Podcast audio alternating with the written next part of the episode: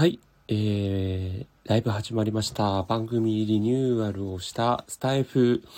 版王様のブランチ3分トレンドニュースということで、えー、先月まで Good News Radio というネーミングでお届けをしてきましたが、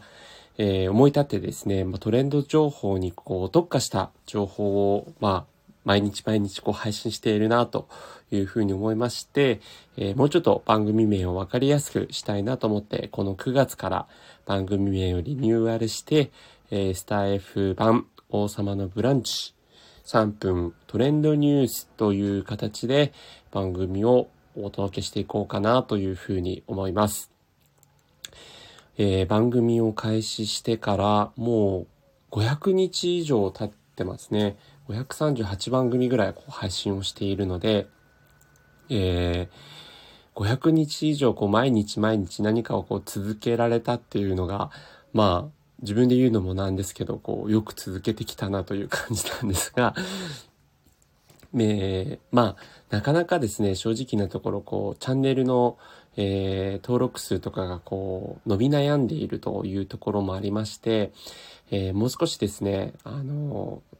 皆さんにこう分かりやすく番組をこう配信していけないかなというような思いもあって、えー、今回リニューアルをしました。まあ、 Good News Radio っていうね、こう番組タイトルに関しても、まあ、非常にこう、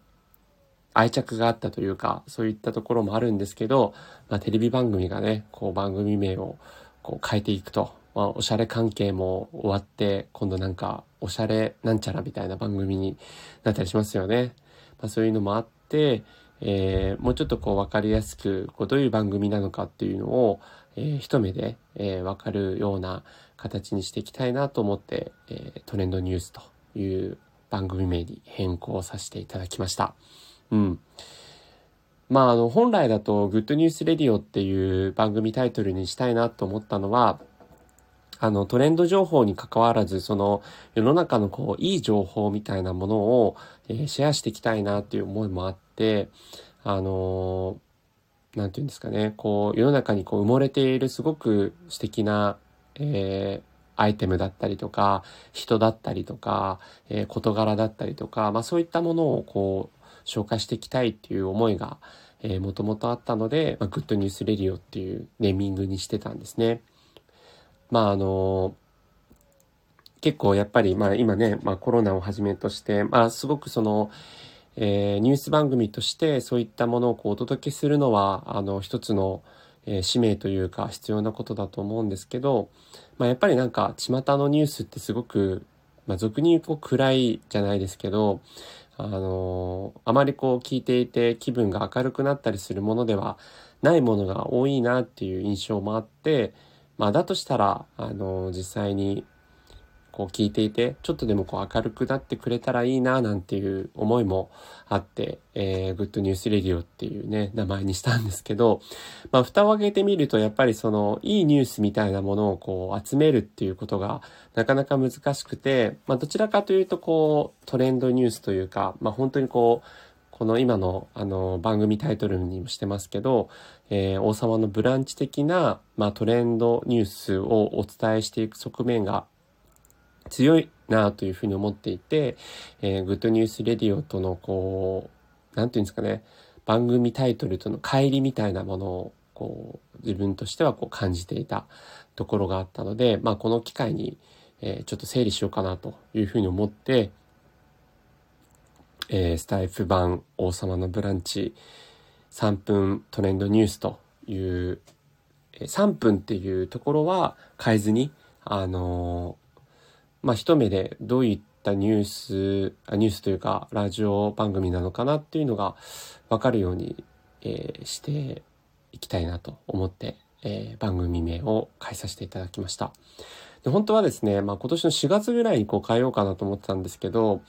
まあ思いのほかやっぱりこうグッドニュースレディオという名前にもこう愛着がありましたし、なんかまだそういうグッドなニュースをお届けしていくっていう側面にもこう、なんて捨てがたいというか、そういった路線もこうやっていきたいなっていう思いもありましたし、うん、なんかそういったものもあってね、こういろいろこうテレビ番組とかも、ね、ラジオ番組とかも4月にこういろいろ変わるのがあると思うんですけど、まあ、それが押しに押して、えー、約半年経って、この9月から9月1日っていうこともあってね、えー、変えていこうという形で、えー、変更させていただいております。まあでも本当にこう、ありがたいことに先ほどね、チャンネルの登録者数とか伸び悩んでいたというふうには言いましたけど、まあ本当にこう、やっぱり1年以上、1年半、500日とかだとそうですよね。こう続けていく中で、まあ本当多くの人にこうフォローをしていただいて、まあ正直あの、1日のフォロワーが増える数とかは全然多くないんですよ。なんですけど、こう、ちりつもっていう形で、えー、なんか本当多くの方に、えー、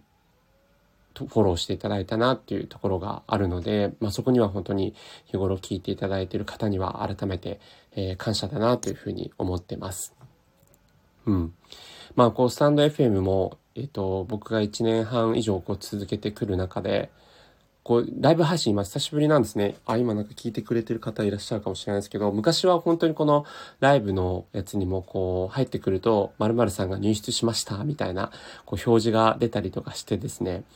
あの、あ、なんとかさん、こんばんはとか、はじめましてとかっていうコミュニケーションができてたんですけど、あの、今は本当に誰が聞いているかわからないみたいな状況ですよね、これね。うん、になってて、まあその辺あたりもある意味、あの、すごく面白いなというふうにも思いつつ、えー、あの、このね、新しいライブ配信の形式にも慣れていきたいなというふうに思っています。フック船長さん、こんばんは。はじめまして。あ、お越しいただいてありがとうございます。はい。ナビゲーター、シュンと申します。えー、フック船長さんは、ちょっとプロフィール読ませていただきますね。えー、異文化圏から価値観アップデート。シンガポールで主婦として生活する僕が多国籍多文化のこの国からいろんな価値観を発見していきます。英語は鋭意勉強、周りについていくのに必死です。かっこ、多分ついて、点点点ってちょっとプロフィールが切れてしまってますけれども、なるほど、すごい めちゃくちゃもう独特なプロフィールと、あれですね。あの、経歴をされてらっしゃって、今、インスタを拝見してるんですが、あ、シンガポールの街並みとたまにちらっと映る、えー、二人のお子様の後ろ姿と、という感じで、アイコンは、あれですね、この、えー、かっこかわいいイラストで、あ、これご自身が描かれたんですね。すごい。お上手。はい。ということで、That's Singapore Normal っていうね、すごい素敵ななんか番組フォローさせていただきます。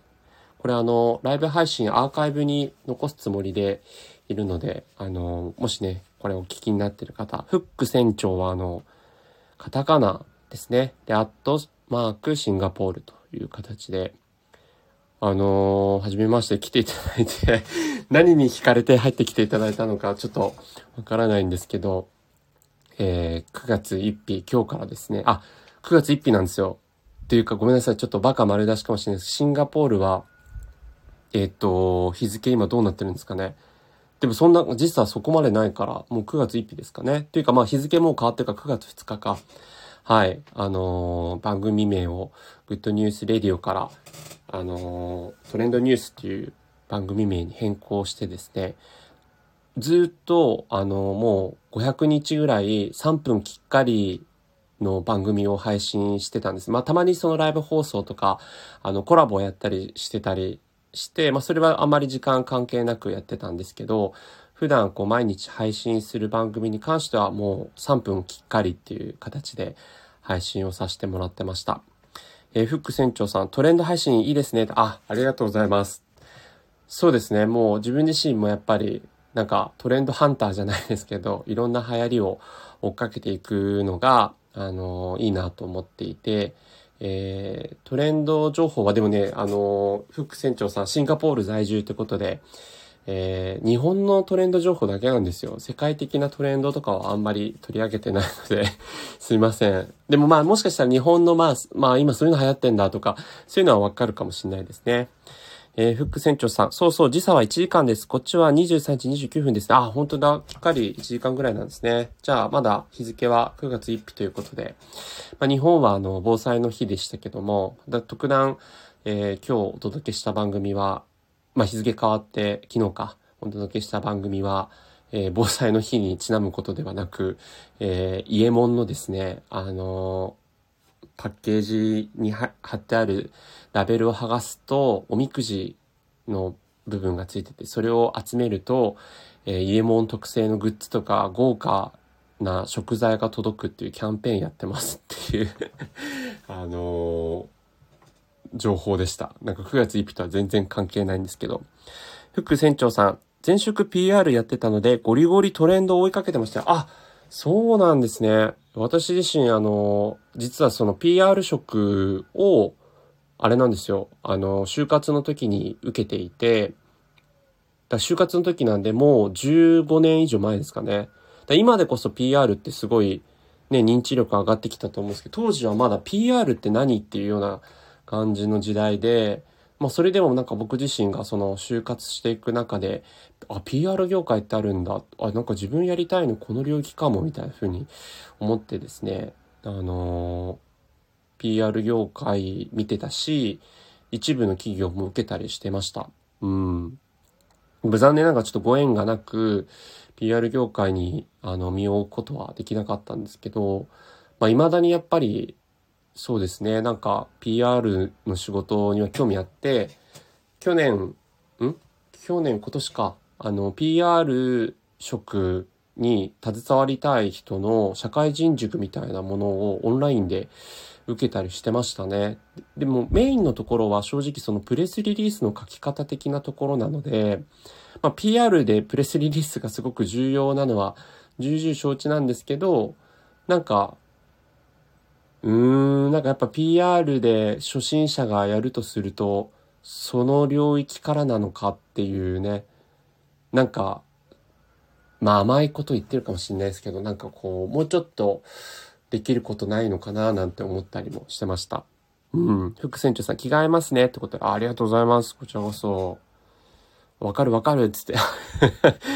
ね。でも今、あの、主婦されてるってことで、あの、その主婦っていう部分のところも結構実は、あのー、後出しじゃんけんじゃないですけど、私自身も今主婦じゃないんですけど、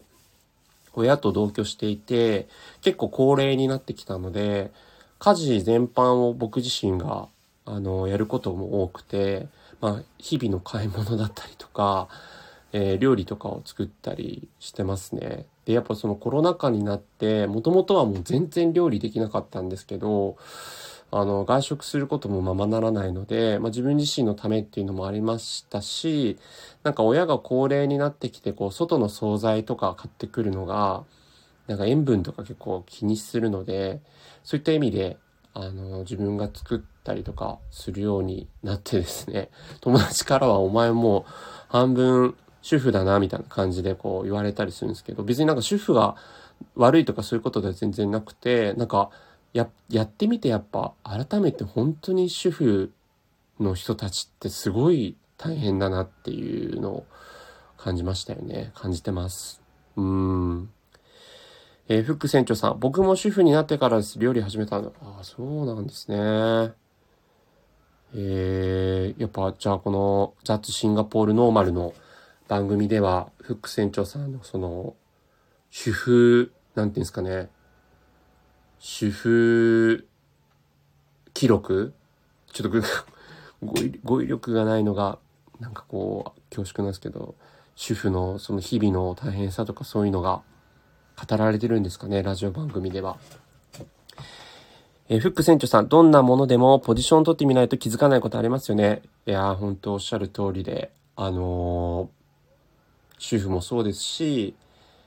まあなんでしょうね。まあ実際に例えば、まあ僕は子供いないですけど、お子さんがね、生まれるとやっぱりこう、お子さんを育てながら働いている人たちのこう大変さが、やっとこう身に染みるみたいなところもあるっていうのもね、あるあるですし、まあ本当に当事者になってみないとわからないこともあるなと思いつつ、まあ当事者じゃなくても、なんかそこをやっぱり想像を張り巡らして、あのみんながこう生きやすいというか、その人のなんかこう気持ちとかにこう配慮できる世の中になってくれたらいいななんて思ってます。まあ、いきなりちょっとすいません。大きい話をしてしまいましたが。はい。まあ、じゃああれですね。副船長さんはトレンドっていう部分のところに惹かれて、うん、入ってきていただいたということで、番組名をリニューアルしてですね、初のライブなんですね。しかもこう、ライブ自体使うのもも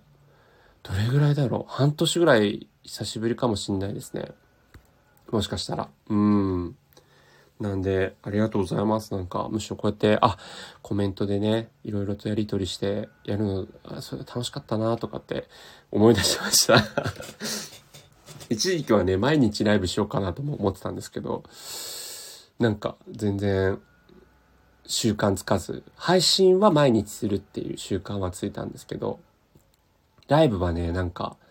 うーん、習慣化しなかったんですよ。副船長さん、番組名リニューアルしたんですね。いや、そうなんですよ。グッドニュースレディオっていう番組名だったんですけど、まあ、趣旨は変わってません。本当に王様のブランチみたいな、こう、グルメ、えー、エンタメ、えー、なんだろう、IT などなど、ジャンル関わらず、こう、トレンド的な情報をお届けする番組だったんですけど、まあ、グッドニュースレディオと、なんかちょっと番組名との乖離が気になって、ずっと1年以上配信してたんですけど、まあ、いよいよもう変えたろうと思って、9月1日を機にですね、変えさせていただきました。うん。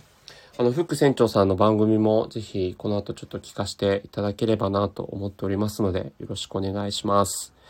あ、そして新たな方来ていただきました。ありがとうございます。柿崎玲香のスマイルミュージックという番組名ですね。お笑い音楽を融合させた新バラエティ番組、ノートのアカウントです。ということで、ノートの、えー、URL つけていただいてますが、すごい、お笑い音楽ってあの、この間、フジテレビでラフミュージックっていう番組やってましたよね。ダウンタウンさんの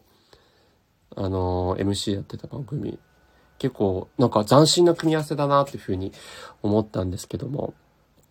フック船長さん、おめでとうございます。ってことで、あありがとうございます。確かに番組名リニューアルってちょっとおめでとうみたいなとこありますもんね。あんまりなんか自分自身そんな気なかったんですけど、ありがとうございます。えー、柿崎玲香さん、エンタメ大好きです。ってことで、あ、そうなんですね。どんなエンタメが柿崎さんはお好きなんでしょうか？フック船長さん、柿崎さん、はじめまして。柿崎玲香さん、フック船長さん、はじめまして。あ、素晴らしい。ライブ放送のこの、あのー、参加者同士のコメントの試合っていうのが僕もよくやってましたけど、いいですね。はい。ぜひぜひ自由にもう会話してください。あの、気兼ねなく。まあちょっと、お番組開始して、このライブ放送開始して15分ちょっと経ってますけども、まあ、あの番組名をリニューアルさせてもらったんですっていうところと、まあ、PR っていう業界に、フック船長さんもね、もともと関わってらっしゃって、僕もそういう業界で働いたか、働いてみたかったんですっていう話とかをして、で、フック船長さんがまあシンガポールにいらっしゃって、ちょうど時差が1時間ということなので、えー、今、夜の11時38分とかですね、副船長さんの。だからもう間もなく0時回るっていうことで、あの、いつでもお好きなタイミングで はい、お休みになられてください、お二方とも。えー、柿崎玲香さん、コント番組、サザン、古畑任三郎、めちゃイケなら何でも喋れます。あ、すごい、多岐にわたってる。なんか、まあ、確かにお笑い番組としてコント番組とかめちゃイケありますけど、サザンもそうだし、あと古畑任三郎も好きなんですね。僕も古畑任三郎はもう全シリーズ見るぐらい好きでした。この間あの、フジテレビで再放送やってましたね。一郎が犯人役のスペシャル回も再放送してて、ああ、そうだ、一郎これで俳優デビューしてたな、みたいな。俳優デビューって言ってもその後に特に作品出たかっていうと、まあ CM ぐらいだと思いますけどもう、若かりし頃の一郎の演技が、演技そのもの自体も新鮮なのに、あ、一郎若い時出てたなっていうか、これどういう経緯でキャスティングされたんだろうっていうね、なんかすごい異色の古畑任三郎のゲストだったなっていうふうに思って印象的に残ってますが、はい。えー、柿崎玲香さん、古畑任三郎で好きな回は、えっ、ー、と、これ、加賀でしたっけ？加賀武さん、えー、沢村東十郎さん？藤十郎さんじゃないですね。東十郎さん、真田広之さんの回です。じゃああれですね、結構、初期の頃のですよね。シーズン3とかだと結構、どっちかっていうとこう、スマップとかなんかまあ、その時のこう、俳優さんだから、割かシーズン1とかの時じゃないですか、これって。僕が好きな古畑任三郎の回は、まあ、そもそもその女優さんが好きだからっていうのもあるんですけど、山口智子さんが、あの、犯人役なのが好きですね。山口智子さんが、フラメンコダンサーの役やってて、踊るんですよ、実際。うん。で、こう、舞台、まあ、これ、いいですね。ごめんなさい。ちょっと僕、古畑任三郎好きで、思わず語りそうになっちゃいました。はい。フック船長さんもね、あの、トレンド情報いいですね、ってことだったんで、あれですよね、きっとあのシンガポールのトレンドというか、現状とかをいろいろと語られてるのかなと思うので、後ほどあの番組、この後ね、ライブ終わったと聞かせていただこうと思いますし、柿崎さんのあの番組も、えー、お笑いとミュージックってことで、その融合というか、あの番組ちょっと聞かせていただきますので、はい。融合させた新バラエティ番組ですもんね。すごい。えー、柿崎玲香さん、しばしの別れ視聴率34%でフラタ忍三郎シリーズ最高視聴率。しばしのお別れ。っていう回、なんです、誰が、しばしのお別れ。ああ、そこそこそう、山口智子さんの回の、あの、あれですね。えー、フラタ忍三郎のエピソードがしばしのお別れ。あ、で、そっか、これがやっぱ最高視聴率だったんですね。あ、柿崎さん、山口智子さんの回ですよってことで、ありがとうございます。そっか、うーん、まあ、山口智子さんもね、人気がまだまだある時だったし、まあ本当になんか、普段そういうサスペンスものの犯人とかやらなそうな人がバシバシゲストでこう、ね、出られてたっていうのがやっぱ古畑シリーズの見どころの一個でしたよね。まあ僕はあのドラマ全般好きなので、えー、この自分の番組でもですね、新番組の情報とかお届けしたりしてます。なんでちょっとあの、副船長さんは、日本のドラマかいみたいな、見れないやんかっていうところあるかもしれないんですけど、NHK とかならね、あの、ワールドワイドでやってるからあれですけど、あとはまあ、Hulu とか、Netflix とか、Amazon プライムとかで配信されない限りは、なかなか日本のドラマに触れることないかもしれないですけど、えー、柿崎玲香さん、自分もテレビ感想論企画やってます。よ、ってことで、あ、本当ですか？あ、関す、うん、あ、いいですね。えー、じゃあやっぱりエンタメ情報を中心にね、お届けされてるということで、あの、自分自身はもう間もなくやっていこうかなと思うのが、まあ、まだ、まだかな、もうちょっとすると、まあ、10月から始まるその日本の新ドラマに関して、まあ、続々と今も、えー、今度こういうのやるっていうニュース出てますけど、えー、今度こういうのやりますよっていう新ドラマのですね、えー、見どころを紹介していきたいなって思ってます。で、まあ、王様のブランチとかだと正直ね、TBS に縛りがあるから TBS のドラマしか紹介しないですけど、まあ、自分は別に特にそういう、えー、なんか縛りもないので、まあ、曲に限らず、えー、いろいろとお届けしていきたいなっていうふうに思ってます。えー、柿崎玲香さん。あとはコントやサザンのアカペラ音楽やってます。ええー、すごい。スタイフ内でじゃあコントやってるってことですか？サザンのアカペラ音楽ね、アカペラで歌われてる方はスタイフ内で結構いらっしゃいますけど、コントをスタイフでやってるってことですか？お一人じゃなくてこう複数人でやられてるんですか？それと一人コント？コントといえばあのコントが始まるっていうね、ドラマも大好きでした。全クールのですけど、菅田将暉さん主演で、えー、神木隆之介さんと中野大河さんが、えー、脇役を固めていて、あと有村架純さんね。あと古川、なんだっけ、下の名前忘れちゃったけど、すごいいいドラマだったんですよ。コントが始まる。えー、柿崎玲香さん、自分は縛りはフジテレビだけの番組です。コントは一人で脚本、演出、演者をしています。すごい。これはもう、柿崎さんの番組すぐ聞きに行きますね。一人でもう脚本も演出も演者してるってもう難易度高いのにすごいですね。で、縛りはフジテレビの番組ですっていうのフジテレビ関係者の方ではないんですよね。そういうわけじゃないのかな。いや、でもすごいコント一人で、あのー、脚本も書かれて演出もして演者もしてっていう。一人コントって、何ですかね。だからその、コントなのかなあれは。えっ、ー、と、誰だっけ藤原紀香さん。あ、陣内さん。えー、陣内さんのって一人コントじゃないですか。でもあれって、なんて言うんですかこうね、フリップというか、あのー、画面使ってやるけど、こう、声だけでコントって相当難しいですね。フック船長さん、いいですね、柿崎さん、笑い。僕は映画の予告編風の作りで主婦のあるあるやったりしてました。マジっすか？すごい。なんか今日芸達者の人が来てらっしゃる。フック船長さんやってましたって、それ結構前のですか？それもすぐ聞きに行きたいです。結構映画の予告編風の作りで主婦のあるあるって、それも難易度高いですね。声だけでやんの。どういう番組？いつの回なんだろう？ぜひそれも聞きに行きたいですね。柿崎玲香さん、自分は極度のフジテレビっ子です。笑い。なるほど。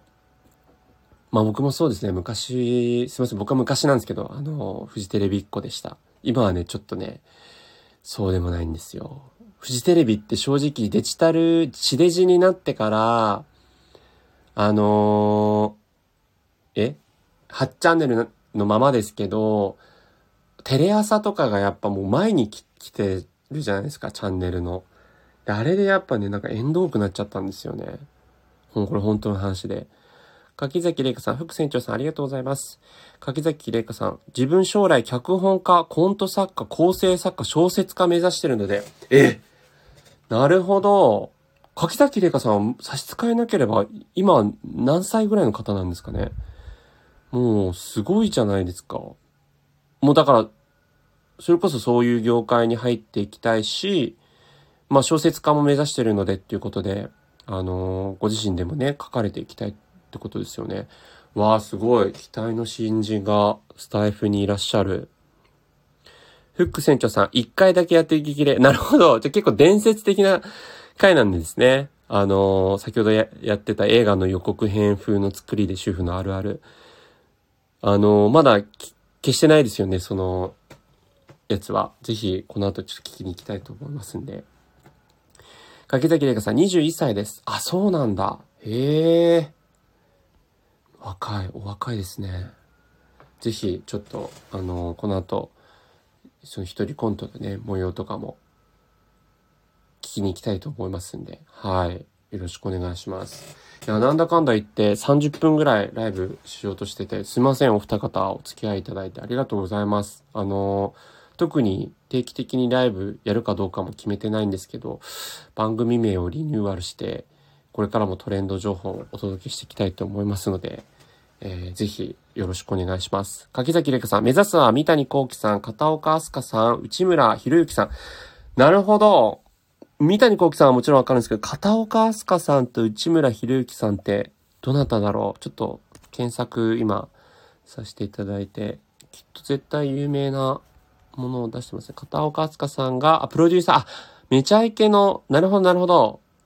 で、羽と、羽飛びもやってる業界の帝王。すごい。なるほどね。目指してらっしゃる。そして、えー、内村博之さんが、えー、内村博之。博之さんが、あ、うっちゃんなんちゃんのうっちゃんの実のいとこ、放送作家さん。あ、で、サラリーマンネオ劇場。あ、そうなんだ。うっちゃん、あと放送、ライフもやってんだ。すごい。うっちゃんの血筋すごいですね。ぜひ、柿崎さん頑張ってください。陰ながら応援しております。フック船長さん、頑張ってください。アーカイブ聞きに行きますね。ありがとうございます。まあ、トレンド情報なんで、もう今となって古い情報ばかりになってるかもしれませんが、ぜひお手つきの際に、